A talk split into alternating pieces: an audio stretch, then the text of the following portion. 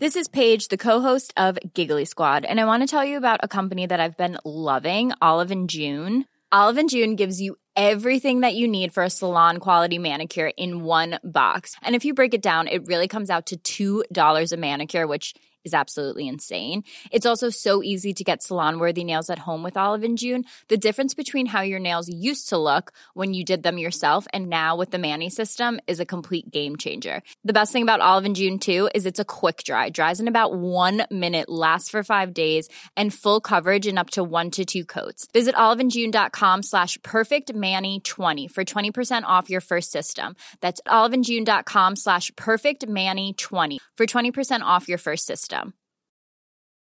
Life is full of awesome what ifs, and some not so much, like unexpected medical costs. That's why United Healthcare provides Health Protector Guard fixed indemnity insurance plans to supplement your primary plan and help manage out of pocket costs. Learn more at uh1.com.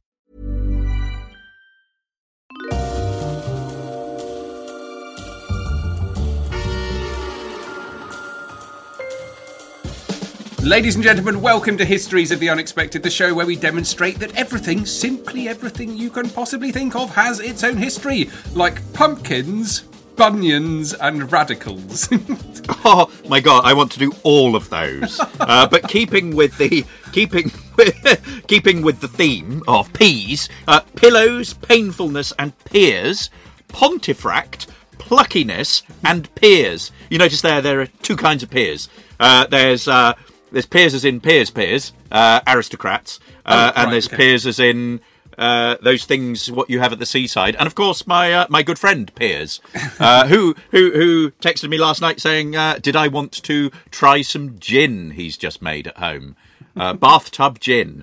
Uh, I thought, what a way to ruin Christmas by getting poisoned by bathtub gin. However, this is to digress monstrously because we will be explaining we will be we will not simply be explaining, we will be following the links in our minds as we come across them, explaining how those histories link together in unexpected ways. Who knew, for example, who knew that the history of the lean is all about pensioners' disability, urbanisation, extortion. It's about leaning on people, which of course leads us to the history of thumbs. It's all about thumb screws and the mafia. Um, or that the history of luck is all about the Vikings and divine protection. And that's another little chapter from our brilliant book on the Vikings. We've been talking about the Vikings a lot, haven't we? It was one of my We have. I love the to write. Vikings. I wish I were a Viking historian. You're Or- all or a hi- wondering- historian of Vikings, not a Viking. Uh, that would be virtually impossible. You're all wondering who's talking. Uh, let me explain. Uh, the man not sitting opposite me, we're across from town, doing this over Zoom. If history was an impoverished orphan child grovelling in snot and filth on the roadside of the great thoroughfare of the past, this man would raise him or her up, feed and clothe him or her, and then, most importantly, describe the event in careful and clear prose with photographs and oral testimony of eyewitnesses to not only save that poor historical child, but would also use the story of that child's salvation to educate the inquisitive children and adults, both male and female, in the present. He is Professor Extraordinaire of Early Modern British History at Plymouth University. It's James Daybell. Hello, James. Did you follow Hello, that? Sam. I thought you were going to describe me as a, as a snot-nosed child there, um, but I, I much prefer the sort of the the, the historically minded uh, philanthropist. Very good. I, I, and I would, I would, I would, of course. I would, of course, do exactly that. I mean, you've got me down to a T there. Uh, and the man not sitting opposite me because we're social distancing in these grim, grim days of lockdown. Well, let's just say that if he were a defeated military leader, no loser would he be, but rather a statuesque, albeit diminutive figure like one of his historical heroes, your only Napoleon Bonaparte, Sam. He was a yes, you've guessed loser. it. The famous historical adventurer, Dr. Sam Willis. No, but I, I get the sense, having known you a while, um, I get the sense that th- there's something about Napoleon that you're that you love. There's something that you respect about him. That he, you know, he's a tactician, um, and one of sort of history's, you know, true greats. I think. Certainly ambitious, James. Yes. Certainly ambitious. Yes. Anyway, we, we've moved on to me uh, when we should be on somewhere in the past. We, we are carrying on our our podcast discussion of the history of losers. Uh, we've been enjoying it so much. We've decided to uh, carry on with our research and our chat because there is more to be uncovered here. Um, in episode one, we talked about all sorts of things. James touched on um, American culture and and the, death of the salesman and the, the the way that actually being a loser is so entwined with um, American culture. If there's going to be such a focus on winners, I thought that was really really interesting. I talked a bit about Victorian poverty and charity, so do please go and check that out. We're going to be carrying on now with our discussion on losers. James, where are you going to take us? Well, I'm going to take us in various directions. Uh, I'm going to talk about uh, military losers, so about surrender. Uh, I'm going to talk about Confederate statues, possibly, uh, and a little bit of oral history in there. So, a way that one can actually get at the losers in history. Uh, so those people who aren't necessarily the victors. So I could talk about that. But who, who wants to start? I know you start with your military losers. That sounds interesting. Okay, military losers. Well, this sort of picks up um, from where we left off in the last episode, where we were talking about concession speeches, and we were talking about people who had lost uh, political elections. Uh, actually conceding in a graceful and honourable way. And I think this is something that we also see in the military sphere, and we see very much in the the military world. So when a particular uh, army has been defeated, that there is a sort of tradition of military honour uh, in defeat. So there's often a, a surrender ceremony where the defeated troops are, are allowed to parade out, often with um, with some kind of anthem uh, being played, and they're able to go out in a sort of in a in an honourable way. I mean, then of course they have to give up all of their um, all of their weapons and go off, and and they're either then prisoners of war or they have you know some sort of free free passage here. And one a very famous um, example of this is of course the surrender at yorktown uh, where the british general uh, cornwallis uh, surrenders to uh, the the american army on the 19th of october 1781 uh, at the height of the american revolution or, or the war of independence and what's interesting here is the negotiation uh, of the surrender between uh, between Cornwallis and, and, Washington, and they, they do this over over correspondence. And then what you have is the creation of um, once they've agreed everything, you have the this sort of consolidated in something called the Articles of Capitulation.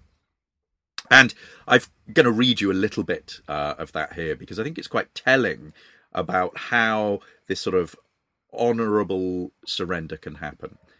On October 19th, 1781, the British and Hessian forces under the command of Lord Charles Cornwallis surrendered to the French and American forces at Yorktown, Virginia. Below are the negotiated terms of that historic surrender. And then there's a sort of preamble that uh, is sort of it's all about settled between His Excellency General Washington, Commander in Chief of the Combined Forces of America and France, blah blah blah blah blah. Article one. The garrisons of York and Gloucester, including the officers and seamen of His Britannic Majesty's ships, as well as other mariners, to surrender themselves prisoners of war to the combined forces of America and France. The land troops to remain prisoners to the United States, the Navy to the Naval Army of His Most Christian Majesty. Granted. Article 2. The artillery, arms, accoutrements, military chest, and public stores of every denomination shall be delivered unimpaired to the heads of departments appointed to receive them. Granted. At tw- Article 3. At twelve o'clock this day, the two redoubts on the left flank of York to be delivered, the one to a detachment of American infantry, the other to a detachment of French grenadiers. The garrison of York, and this is interesting, the garrison of York will march out to a place to be appointed in front of the two posts at two o'clock precisely, with shouldered arms, colours cased, and drums beating a British or German march. They are then to ground their arms and return to their encampments, where they will remain until they are dispatched to the places of their destination. Two works on the Gloucester side will be delivered at one o'clock to a detachment of French and American troops appointed to possess them. The garrison will march out at three o'clock in the afternoon, the cavalry with their swords drawn, trumpets sounding, and the infantry in the manner prescribed for the garrison of York. They are likewise to return to their encampments until they can be finally marched off. Article 4, and this is, this is fascinating in terms of the hierarchy here. Officers are to retain their sidearms, both officers and soldiers to keep their private property of every kind and no part of their baggage or papers to be taken at any time subject to search or inspection.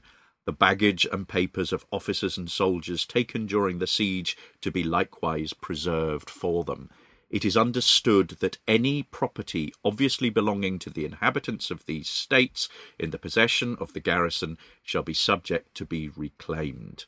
So there we are. I mean, it continues like that. But I think what's interesting here is even in defeat, the once you have surrendered, there is an honourable sort of there's an honourable ceremony in which you are able to maintain dignity as a as a um, surrendering force and to march out in sort of military pomp and ceremony, albeit to go, you know, your your separate ways and to be to be unarmed or to be uh, prisoners of war.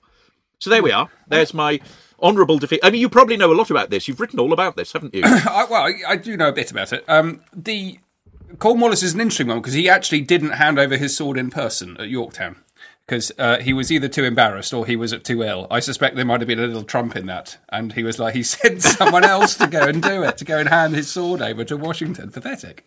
Um, but you know, once he's he's been captured, you, he's you're an official loser, and you've gone through all this kind of legal process. He gets sent home because he's a you know high-ranking person. Yeah. And um, I it also happened to uh, Villeneuve after the Battle of Trafalgar. He's he's sent home. He's captured and sent home, and he spends his spends a couple of years in Tiverton or somewhere in Devon near us. And I love the idea of um, a, a, bunch of military losers basically walking around, kind of on parole, basically in in the British countryside. So it'd be a really interesting history to map their to, well, to see where they went because um, there were a lot of them. There was a hell of a lot of fighting going on, a hell of a lot of people who were captured, who were beaten, who were losers in the eyes of the British, and um, were made to, um, well, enjoy or pass their time.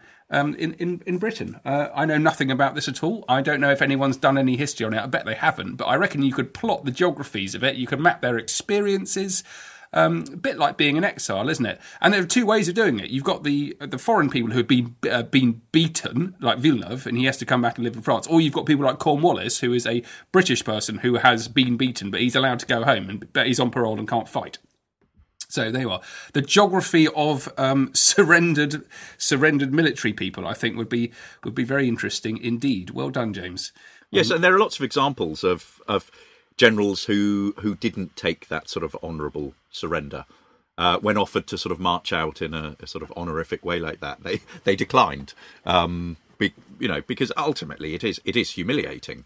You know, you have to walk past a whole load of of um, you know of enemy troops um, and then give up your arms. Hmm. Um, you know, why would you put yourself through that? Yeah. Um, I'm going to talk about something significantly different, James. Uh, I, I, was in, in the car driving to the beach the other day, uh, as I do to take my dog for a walk. And I was listening to a truly horrifying podcast on the economic implications of COVID and what, what what's going to be going on. And it was particularly in relation to what was happening in America and, and who was actually really going to lose out from this. Um, I've been thinking about it a bit uh, in terms of you know who who is suffering more from COVID um, than others, and why, and how politics and economics and social status have an impact on that. Anyway, it made me think about the Wall Street crash because the numbers that were being thrown out were, were there, there, are so many parallels. It's quite significantly alarming. Um, just this is quite interesting. The um, unemployment in America between 1928 and 1933 so in 1928, you've got 1 million unemployed, just over a million. 1929, just over a million. So it's kind of hovering. Um, the Wall Street crash um, is in, in uh, 1929. So it takes a while for the impact to be felt, is my point. So there's an economic crisis and it takes a while to be felt. So it goes from 1 million in 28 and 29, 4 million 1930, 8 million 1931, 12 million 1932 and then all the way up to 13 million in 1933 so you've got the depression coming and the wall street crash. They're not necessarily as linked as you might suspect. But by the 30s you've america's been turned into a, a land of unemployment tramps bread queues soup kitchens people being evicted from their homes people living on their streets. Um, it was a, a, time of the, the hobo, um, thousands of men out of work, travelling the country in search of work. So some of the images I found from this period are, are staggering. Um, there's an image here of New York in 1931 of people queuing. Um, it looks like they're they're near um, a central station. Um, for they're queuing for cheap food. That is exactly it's a it's a land of hunger. Um, at the same time, um, there's the, the, the the utter distress that's caused by this leads to a huge rise in suicides. So these figures are per 100,000 people. Uh, in 1926, there are 12 suicides per 100,000 people. 28 goes up to 13 in a bit. 1932, it's 18.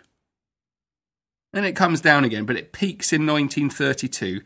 So that's 31, it's three years after the crash itself.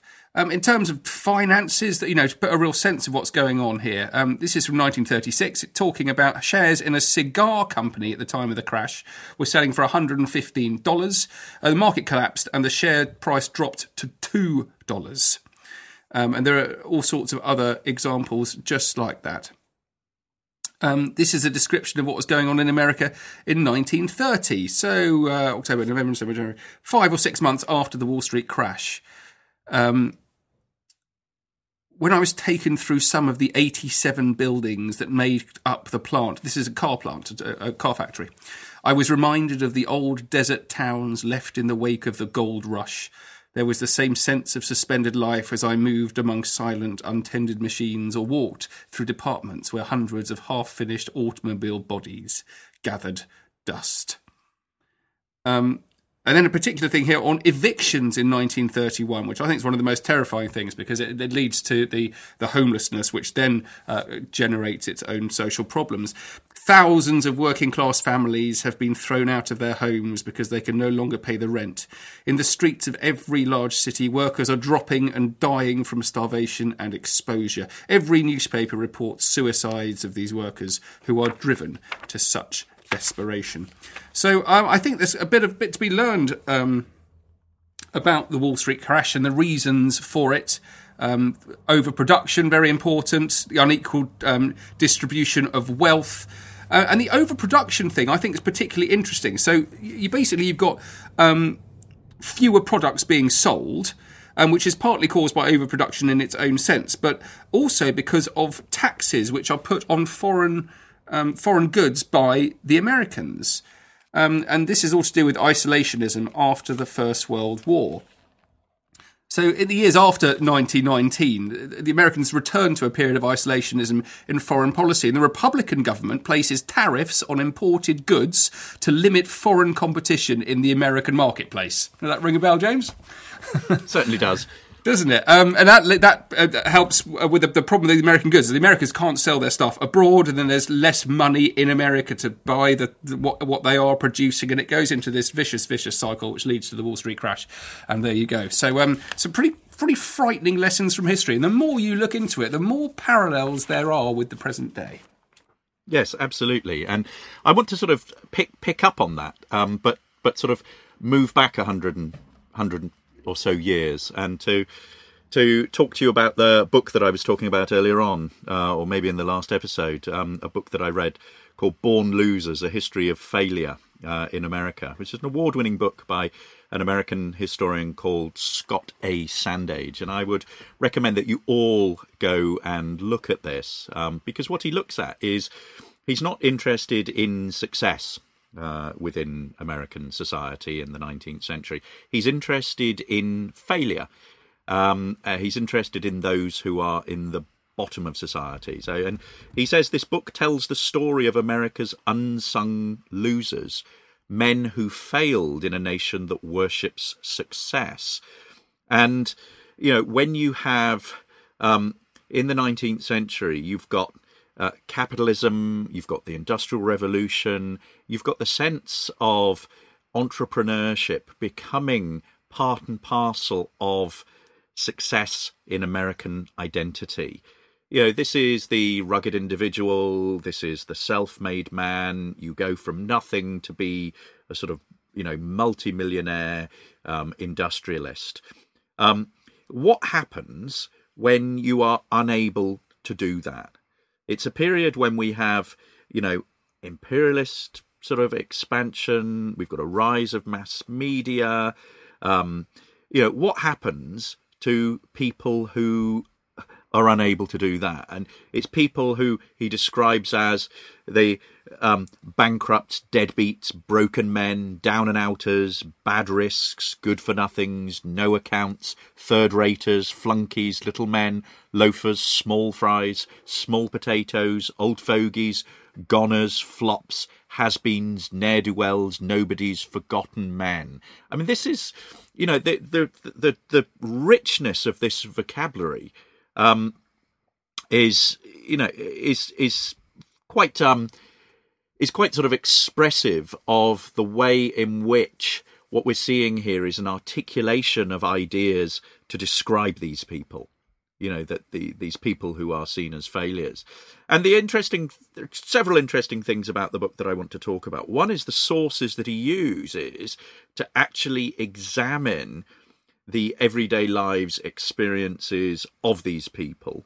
Uh, and the second is how the concept of losers emerges. And I just want to say a, a, few things here. We haven't got time for me to go into it in in great detail, but to start with the you know the way in which he captures this, and you know in throughout the book you have these really vivid um, little sort of um, character sketches of white businessmen, sometimes their wives, as they fall into monetary trouble. So exactly the kind of individuals that you're talking about with the Wall Street crash. Um, they're they're they're sort of you know these people are nobodies. They're ordinary people, and what survives is account books and commonplace books and correspondence and diaries that he's that he's basically drawing from. And to just give you uh, some you know examples here. We hear, for example, of um, uh, a man in in New Hampshire called John Flagg, who writes in uh, 1825, "I have gushed into tears many a time. I was afraid I should never be able to get into business." Uh, another uh, Philadelphia Quaker, one Samuel C. Morton, wrote in 1833, What a note of for reflection that I should have lived one fourth of a century and yet have done so little good for any, self or others, nothing by which I am to be distinguished from the common herd of mankind. In 1841, Henry Hill, thus far my life has quite too much the appearance of blankness. What can I show as the fruits of twenty years of my existence? Nothing. Selling a little or a lot? Shopify helps you do your thing however you cha-ching. Shopify is the global commerce platform that helps you sell at every stage of your business. From the launch your online shop stage to the first real life store stage, all the way to the did we just hit a million orders stage. Shopify is there to help you grow. Shopify helps you turn browsers into buyers with the internet's best converting checkout. 36% better on average compared to other leading commerce platforms because businesses that grow grow with Shopify. Get a $1 per month trial period at shopify.com/work. shopify.com/work. The thought that I am living so little to my own profit or service of anybody else, he writes in 1846 and he's he admits that he is uh, admit a, a lack sometimes, but too severely. And so you know, so it's how, what do we make of these experiences? How do people respond to failure in a time when you know when success is what is being paraded, when being entrepreneurial and successful? I mean, this really is the sort of the the sort of period pre um, Death of a Salesman, Arthur Miller's Death of a Salesman, and, and Willy Loman, you're actually you're not just seeing that expressed on stage; you're actually seeing it expressed in in individuals. Um, and another man in in living in in Rhode Island in Providence um, in 1852 writes in his diary, "I need employment most of the time to keep off the blues. Business is dull and my spirits low. I have made many mistakes in my life."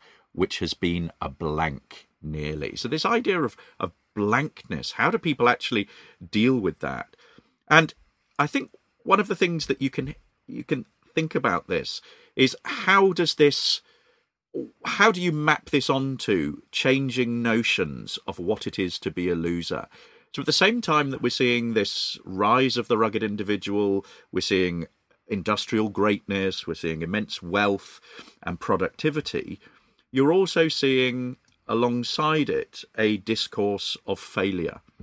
Um, and before the Civil War period, um, I think failure is described as a, a business in peril. So it's a, in other words, it's a business that is that is failing rather than the individual. But I think what you have from the by about the 1850s is the idea of the failing individual. And this is a period where you've really got these sort of pioneers and entrepreneurs, you've got this go ahead spirit, and failure is seen is connected to a, a, a lack of enterprise, a fear of risk taking, a reluctance to speculate. And this is, of course, what leads to everyone coming a cropper in the Wall Street crash, because everyone has been encouraged to sort of to speculate, to invest. You know, if you don't, you're seen as conservative and backward, and you know, and and, and a loser. And it means that everyone sort of is is is is investing on the margin. So there, there's basically no sort of capital underlying it, and then the whole thing goes pop, and the system falls down. But what you have here is a sense that in popular culture, this go ahead spirit is deeply part of the American psyche. And I suppose what, what you're seeing then is is an ideology that is you know that is attacking the individuals and their ambition um, and you know you can think about it in terms of you know seeing somebody as as average somebody who is uh, an outsider somebody who's not the sort of you know, the head of the you know, captain of the football team, to somebody who doesn't have a brilliant personality, is destined to be a loser. And one of the most interesting things about the book. Uh, and I think, and I think it is a really, it's a fascinating cultural history that is really innovative and flexible in its thinking. And one of the most fascinating things for me was the way in which it used credit reports. So the idea that you what you have in the 19th century is the emergence of credit report surveillance. So you're actually looking at people's um, creditworthiness and their ability to pay back money, and that actually that becomes a way of you know of of thinking about you know their worth in economic terms as an individual. So if somebody is creditworthy or not they are seen as a as an entrepreneur and as a success as a sort of you know steady person.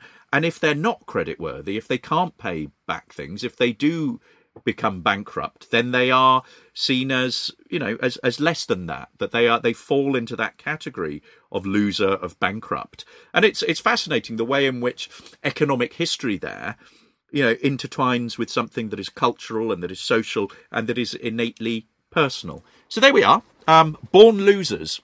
Mm. Uh, brilliant book. Yeah.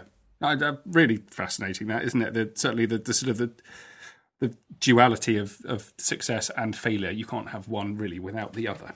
Um, often, you know, with successful people measuring their success against the failures of others. So, uh, yeah, I really love that. Um, this is a, uh, it's a similar kind of point actually is that you can't have one without another you can't have a success you can't have a victor without a loser that i want to talk about very briefly Um, and what got me thinking about it was uh, this whole issue of repatriation. Um, me focusing on a brass cockerel that stood in the student dining hall in Jesus College in Cambridge. It became the focus of a repatriation claim in 2016. It's, it's a it's a cockerel. It was. Um, one of the thousand or so Benin bronzes taken from Benin City in present day Nigeria um, during a punitive exhibition by the British Army in 1897.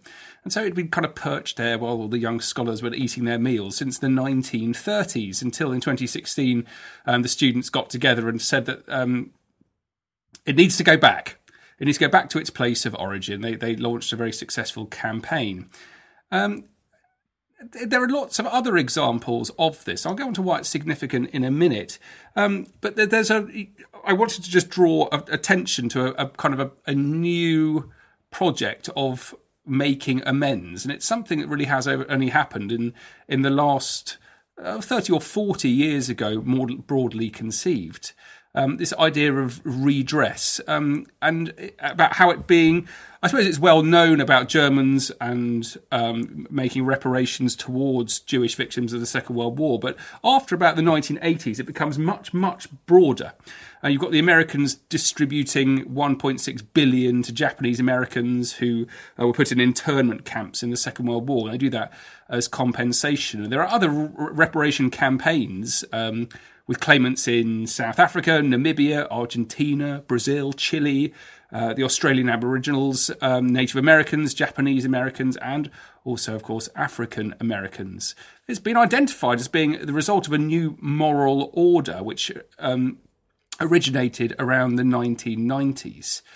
Um, there are some really interesting UK examples um, particularly during David Cameron's time as Prime Minister. And so in 2010, he, he apologises. He says, I'm deeply sorry for the Bloody Sunday massacre of 1972 when British paratroopers opened fire uh, on, on, a crowd of civil rights demonstrators in Derry, Londonderry in Northern Ireland.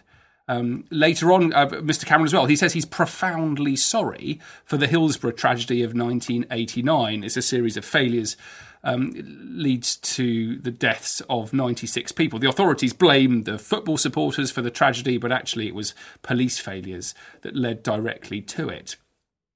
And what's I think happening here is you've got political leaders drawing attention to the wrongs committed by governments or institutions of their society's past, and up to this point, societies didn't really look back very much. Um, or at least regretfully, but when they did look back, they're telling tales um, reinforcing myths of greatness, of winning. And what happens here is a change. The, the, there's a change in narrative where the victors are are becoming less important. Um, when previously uh, the losers were being brushed aside, but now the, and the losers' voices were being lost. But now the losers' voices are absolutely coming out. Um, and as I say, it's something that hasn't hasn't been going on for very long indeed. Um, and if you think about it in terms of maritime museums, this is fascinating. Um, this is it's it makes it clear, I think, that how we are now li- more likely to recognise um, the, the, the bad deeds of the past rather than the heroic. We're, we're more likely to recognise victims than than those who have been uh, have won, who have been victorious. So, I mean, the past thirty years, there are more memorial museums have opened up than in the previous century. Okay, You've got the, the Memorial Museum of 9 11. Um, there are 16 Holocaust museums have opened up recently in the US alone. Um, there's a museum dedicated to those who died in and who lost loved ones in the bombing of um, Oklahoma City in 1995. There are uh, scores of museums documenting slavery in America, genocide in Armenia, Rwanda, and the Balkans. Um, there are others which focus on repression in Eastern Europe, apartheid in South Africa, uh, political disappearances in Argentina, massacres in China and Taiwan. Um, so I, I, that's all part of it. But Even within um, older institutions, you've got things like the Natural History Museum in London. Um, there's a memorial now alongside natural history specimens of old dinosaurs to lives that have been lost uh, when an earthquake hit the Indian Ocean, causing a tsunami in 2004. So I just wanted to kind of, you know, focus all this and to say that actually now we're living in a time where uh, it's a time for honouring losers, for, for giving giving losers in history a voice. Whereas for centuries beforehand, history was was all about was written written by and was all about the winners. Excellent, very very good, and very important to very important to to recognise that. I mean, I, I want to sort of uh, suggest suggest the opposite as well, and to talk about uh, about the way in which um, sometimes the losers uh, perpetuate a history that is that is false. And as I promised, I was going to talk about a, a book that we recommended uh, on Twitter uh, by an American uh, professor who listened to our podcast on statues, and she pointed us to a book by Adam Domby, uh, "False Cause for Fraud." Fabrication and white supremacy in Confederate memory. And one of the things that I don't think we really got to grips with uh, in that podcast episode, as she very kindly pointed out, is the the potency of a lot of the Confederate statues uh, that you see around the United States today. And she pointed us uh, to this book. I had a read of it and really enjoyed it. Uh, so just want to thank her uh, for pointing us in that direction. And it's often lovely to hear from people who listen to the podcast uh, with suggestions. Um, uh, really, really useful. Uh, uh history is such a sort of bizarre and bewildering sort of field. There's always so much to read that one can't always keep. Uh, on top of it all, uh, well, well, it can never keep on top of it all, even in your own, even in your own field. But I think what's what's great about this book is that what it looks at is the way in which you know, during the Civil War, the Confederates lose, and the way in which their their narrative of defeat, their lost cause, is is enshrined and and indeed celebrated in the South as a sort of perpetuation of um, the, the the roles that many of their their their their families uh, and and particularly white Southerners played. Um, and one of the things that that the book is very good at doing is it's very good at showing how a lot of the lies and falsehoods uh, that that are perpetuated by uh, the Confederate cause now underlie you know some of the structures that are in place within American society and that propped up the sort of Jim Crow uh, system um, and and really sort of you know perpetuated white supremacy.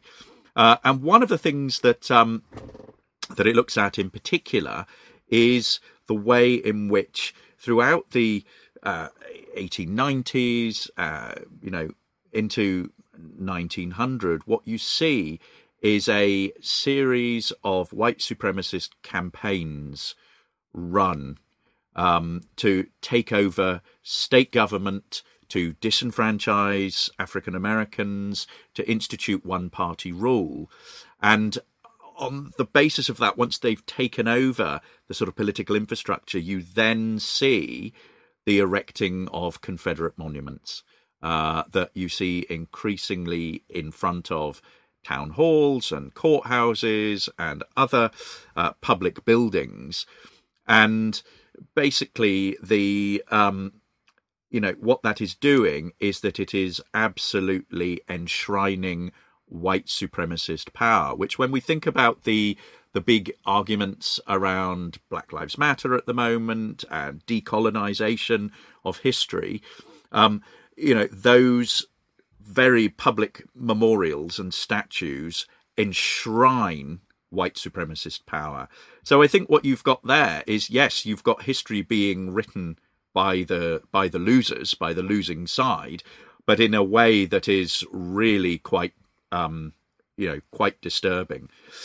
Moving on, I just wanted to also think about how to sort of move back to what you were talking about earlier on about the importance of you know of capturing the viewpoints of losers in history in the sense of those voices that you don't hear. And, you know, and I was teaching last week uh, a class on oral history.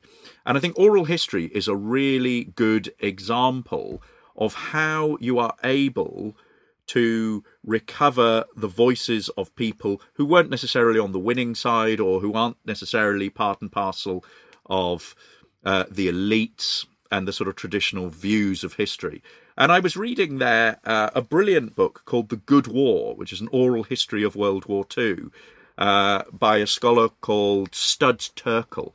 And what it does is it takes uh, collects together a series of lost voices or voices that aren't heard of. And when you think about most histories of World War II, you know they are about the the military campaigns they're about the leaders they're about the the victors it's about the diplomacy. Yes there's stuff about the the home front but actually it's quite difficult to recapture the voices of ordinary people people who aren't necessarily the heroes. And this is full of examples. Um, there is a, a, guy called peter ota who's a, a Nisei uh, member of uh, the Nisei, um, and he is so he's a, a, U.S. citizen of Japanese descent. There's a guy called Johnny DeGrazio, who's who's just an ordinary guy who doesn't. Um, you know, who doesn't see much much active service. There's then a, a guy called J.H. Abbott, who's a conscientious objector. We also have the testimony of a gay Marine, uh, tell Ted Allenby. Um, there's a young girl uh, whose uh, whose testimony is recorded. There's also a, a black soldier, um, uh, Charles Charles Gates, a black black um, African American uh, GI, and I think part of this part of the book, which is a memory book, um, is about it's about getting the ordinary experiences of World War Two, because you know you talk to most people you know, and actually they can't necessarily identify with the kind of you know what they see in the school textbooks. Um, and so what they want is the ordinary people's experience. And I just want to read you an extract from uh, the oral testimony of a guy called Johnny DiGrazio. He's a sort of, you know, I mean, you can see him very much as a sort of archetypal, not loser, but just as an ordinary guy. Um, who, you know, World War II for him is spent, you know, is spent gambling. Uh, basically, he grew up in in Chicago. He's interviewed. Uh, he works in a, a greasy spoon. Uh, he's a cab driver for 15 years, um, and this is this is what he he remembers. I got drafted in World War II naturally, like everybody else. I was real patriotic. I wanted to be up front and everything else. I come from a neighbourhood where you done anything a little bit awkward, you were a sissy, or you didn't have this pride, or things like that. When I got drafted and found out it was for non combatant, I resented that. Then I got the inkling. I volunteered for the paratroopers, and the guy says, You're better off here. He said, We need you over here and rubbish like that. He wanted more or less to make a dog robber out of me. A dog robber is a guy that cleans the officers' quarters, shines his shoes, takes this, drives a jeep, and everything. I says, Mister, I come here to fight. I don't want to be no dog robber. I says, I ain't going back to no neighborhood to tell 'em I come here to shine shoes. So he says, Get out of here. I come from a neighborhood where pride was pride. A lot of people say you might not have anything, but you still got your pride. To me, pride is something. In other words, joining the army, you were supposed to fight for your country, not this bullshit. You know of medic roller? Of course, everybody's got their part. To me, it was something else. When we got overseas to England, the job was actually to uncrate the equipment, take it to their destination, and bullshit like that. What the heck was it? So, and, and so it goes on. And so, what you're getting here is a is just an ordinary guy's, you know, an ordinary American's response to World War II. The fact that he, you know, he's a, he could be sort of described as a sort of as a, a loser, a deadbeat, but also there's something about there's a matter of pride in him that he doesn't want to go there just to be somebody's sort of servant, you know, just to sort of do the menial jobs, but he wants to be, you know, somebody out who's seeing action. Uh, and so, what this book does is it captures those ordinary stories, those ordinary experiences. And I think that's something very powerful that if you look at a whole range of oral history projects around the world, you're able to recover the oral history testimony of people who aren't necessarily the victors, you know, who are, you know, the people who are less successful in life. That was wonderful, James. Really enjoyed that. Thank you. Um, thank you so much for your work there. Thank you, everyone, for listening. I hope you've enjoyed our uh, podcast on the history of losers. I have enjoyed it very much. Uh, do please keep in touch with us on social media. You can follow me at Dr. Sam Willis. If you're interested in maritime and naval history, do please check out my new podcast, the Mariner's Mirror Podcast. And you can follow me at James Daybell, and you can follow the pod on at Unexpected Pod. Uh, you can also check out everything we have been doing and our back catalogue at our website, historiesoftheunexpected.com. Uh, we are desperately trying to keep everything going uh, and to do at least two podcasts a week. Uh, however, we have to pay for producers and all of that kind of thing to keep it going. And anything that you could do to support the podcast would be wonderful. And we have a Patreon page, uh, and anything you could do would be very much appreciated. Um, you can also help by buying one of our books. We've got books, a big book on all sorts of things, literally everything in the whole of history. Uh, we have also got smaller books on Tudors and Vikings and World War II and the Romans. They make very, very good Christmas presents. We can sign them, we can make them out for you, and so you can pop them in someone's stocking. Um, they're brilliant for kids, they're brilliant for adults, and we're very proud of them. Um, so do please check our books page on the website. Uh, but that's it for now. We're going to be coming back next week with the history of Friends, I think, James. Is that right? Oh, I think the history of Friends, and not here the uh, the brilliant uh, situation comedy, uh, but the history of friends and friendship uh, throughout history, which is brilliant. It's all about Francis Bacon, as you will as you will know. Everything comes back to Francis Bacon. I haven't read any Bacon for a while, um, so I, am going to enjoy that. Good, me too. Thank you all for listening, guys, and uh, we'll be with you soon. Cheerio. Bye bye. Bye, guys. Take care.